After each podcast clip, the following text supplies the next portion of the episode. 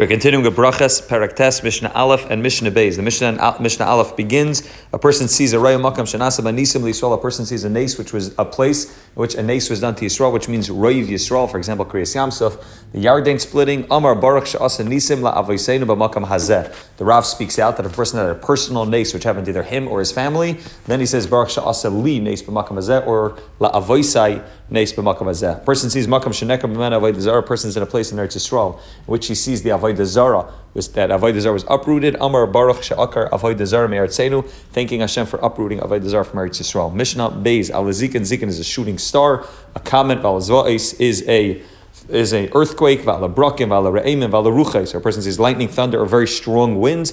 Amar baruch shekaycha gvurasai malay olam, that the kayach and gvur, the strength of Hashem, fills the worlds. Alaharim, a person sees a very extraordinary large mountain. Or he sees, or he sees akva'is, hills, alayamim, sees Valanares, Valmedboris, or he sees rivers, deserts.